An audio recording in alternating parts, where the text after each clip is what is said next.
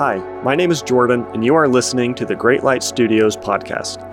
All the episodes you will hear on this podcast are the audio versions of the video content that you can find on the Great Light Studios YouTube channel. If you would like to help support myself and Great Light Studios in continuing to produce this content, there's a few ways that you can do that.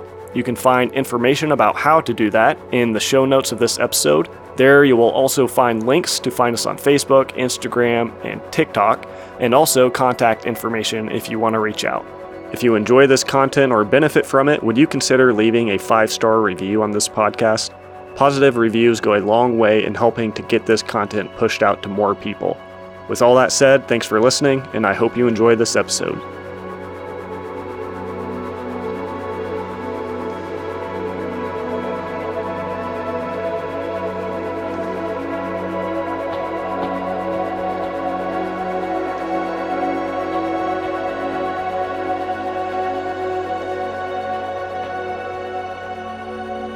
So, there are many things that the World Mission Society Church of God gets wrong about the Bible. But today I want to talk about one of those things that I think is one of the worst things you could get wrong about the Bible. I think when you miss and get this wrong, you're kind of missing the whole picture of, of the Bible, I would argue. Um, before I talk about that, I just want to say thank you to all of you guys who have been joining the Great Light Studio support, um, whether on Patreon or you can also become a member here on YouTube. And there's been um, a lot of you guys who have been doing that lately. And I really appreciate that. That definitely goes a long way. And not only just helping me to continue making videos, but to, you know, uh, to be able to make more videos, have more time to do that. So thank you to all of you guys. Um, if you're new to this channel, one of the main things I've been doing for the past few years is uh, making videos responding to the World Mission Society Church of God, and that includes making interviews with former members and taking Bible passages and just kind of critiquing how they interpret them and things like that. So, if that kind of content is helpful to you, um, I would encourage you to subscribe to the channel. Um, that's just another great way that you can help um, me to continue making these videos as the channel grows. That helps me to, um, again, in different ways to continue to do this.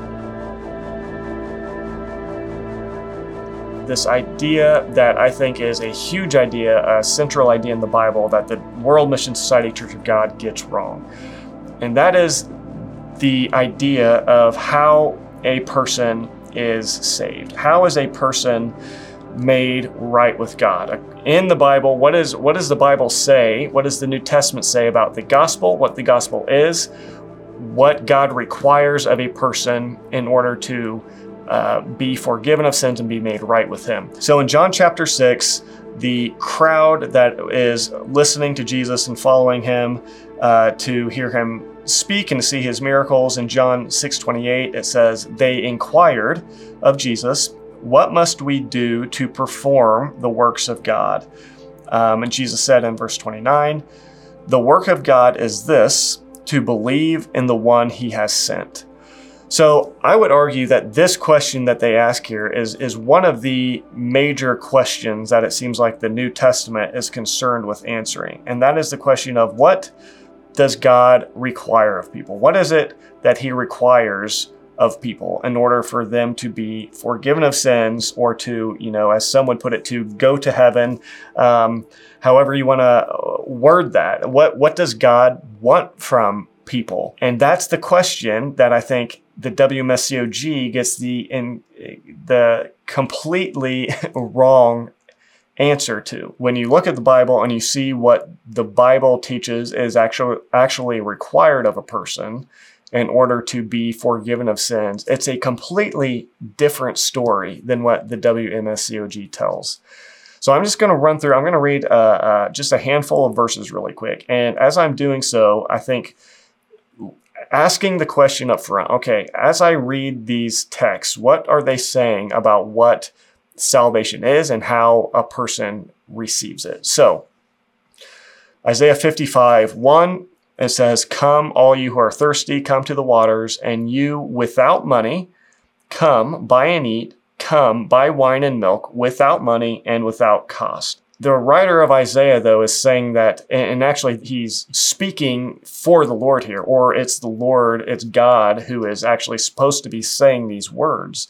And he's saying that the, the salvation that he wants to give is something that is given without money and without cost. Ephesians 2 8 and again, please, especially if you're a member, think about these verses and, and ask yourself, what, what does this really mean? And how does it, um, how does it fit with what I believe about salvation? So Ephesians 2, 8, for by grace you have been saved through faith, and that is not your own doing. It is the gift of God.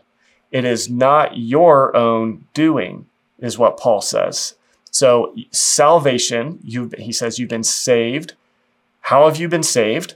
Through faith.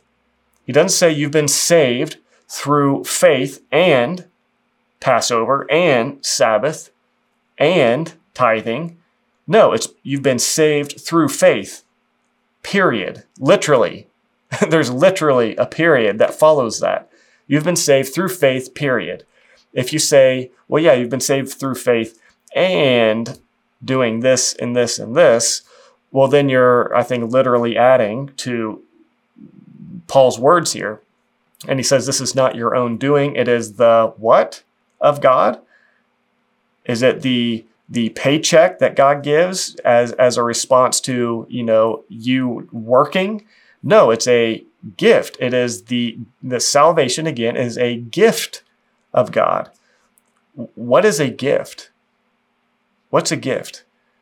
Is a gift something that I work for? Think about this. What if I told my son, hey, I've got this gift for you. My, my son, uh, Jonah, likes Legos. So maybe I get him, uh, I get this big box of Legos and I say, hey, I got this gift for you.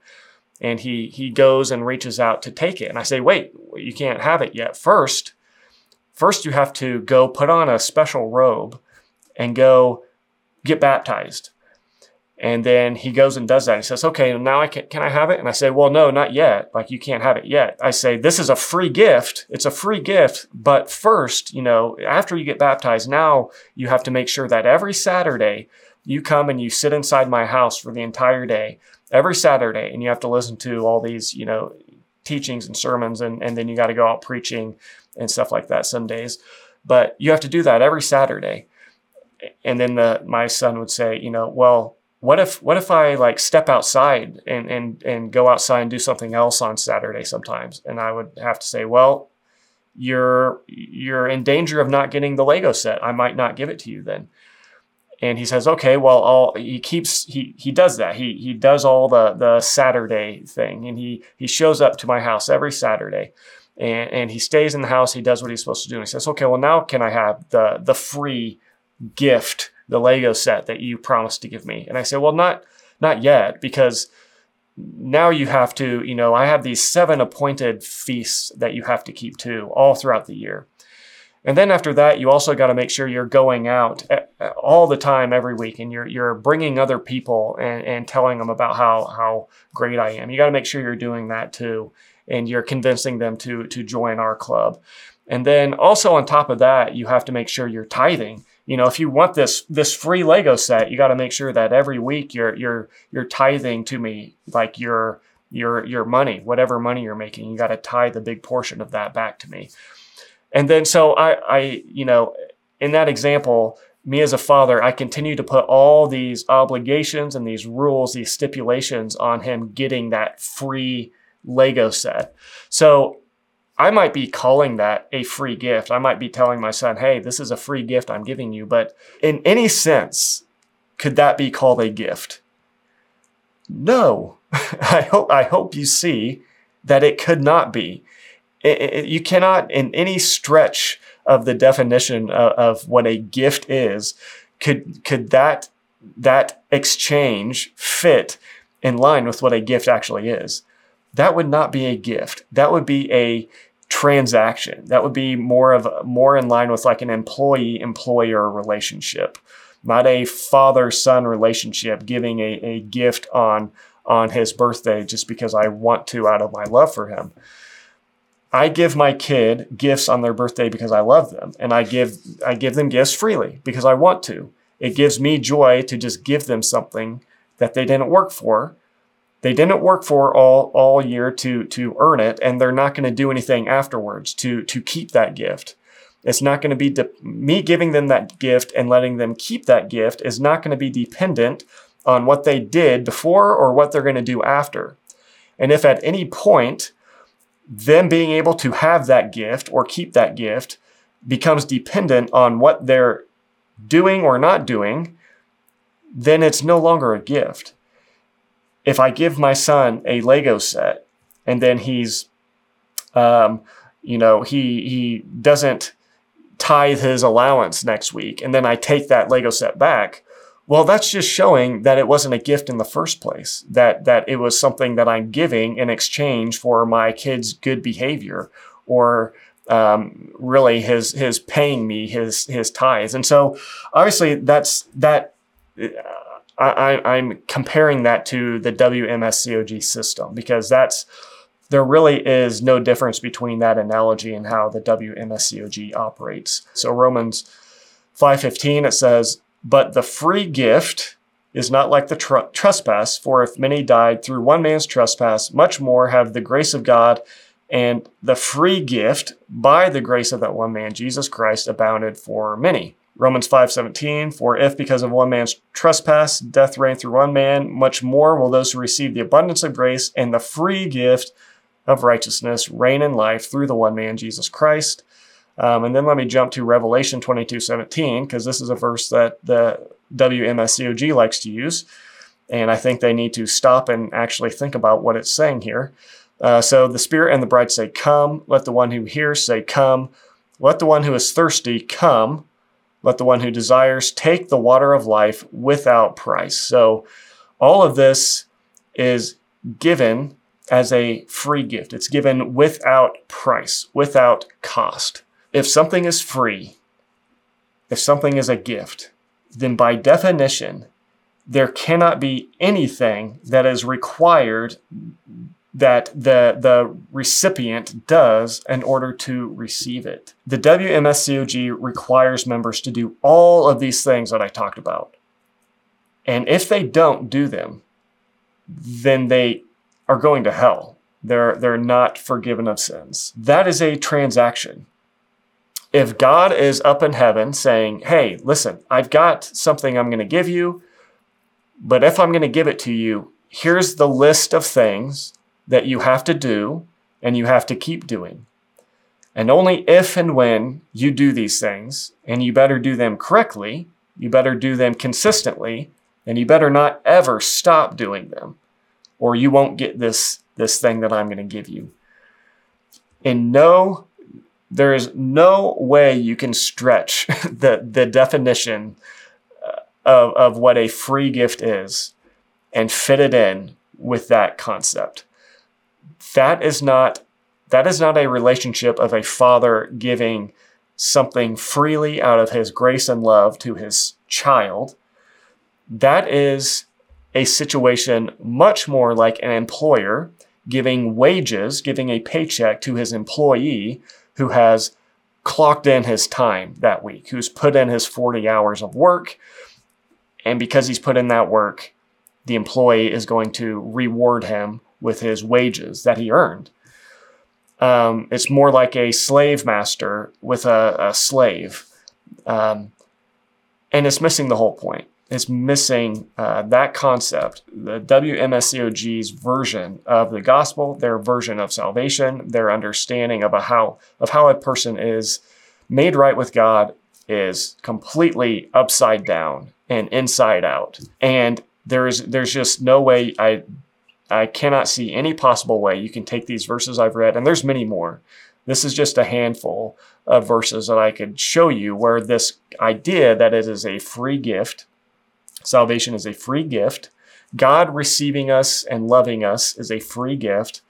Um, there's so many more verses we could look at to show that, and and you just can't you can't look at these verses and examine them and, and interpret them. I think in any sort of honest and um, uh, valid way and still say that it's teaching the WMSCOG's concept of salvation.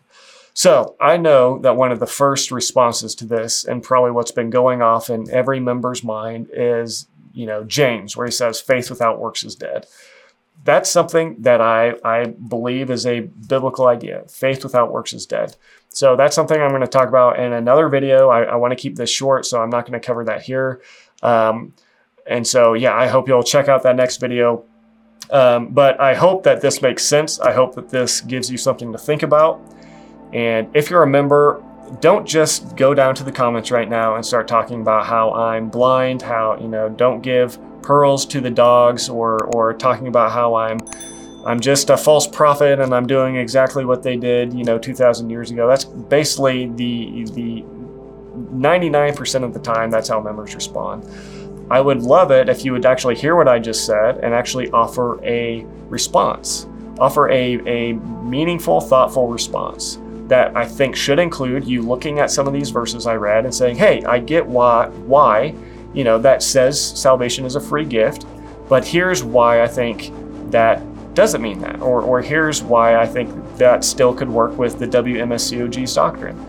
I don't know how you could fit those two together again, but if you're going to comment, I would ask that that's what you attempt to do instead of, you know, childish insults. Um, because that doesn't help anybody. That's not helping you. It's not helping your case. It just makes your case, I, I would say, look even worse.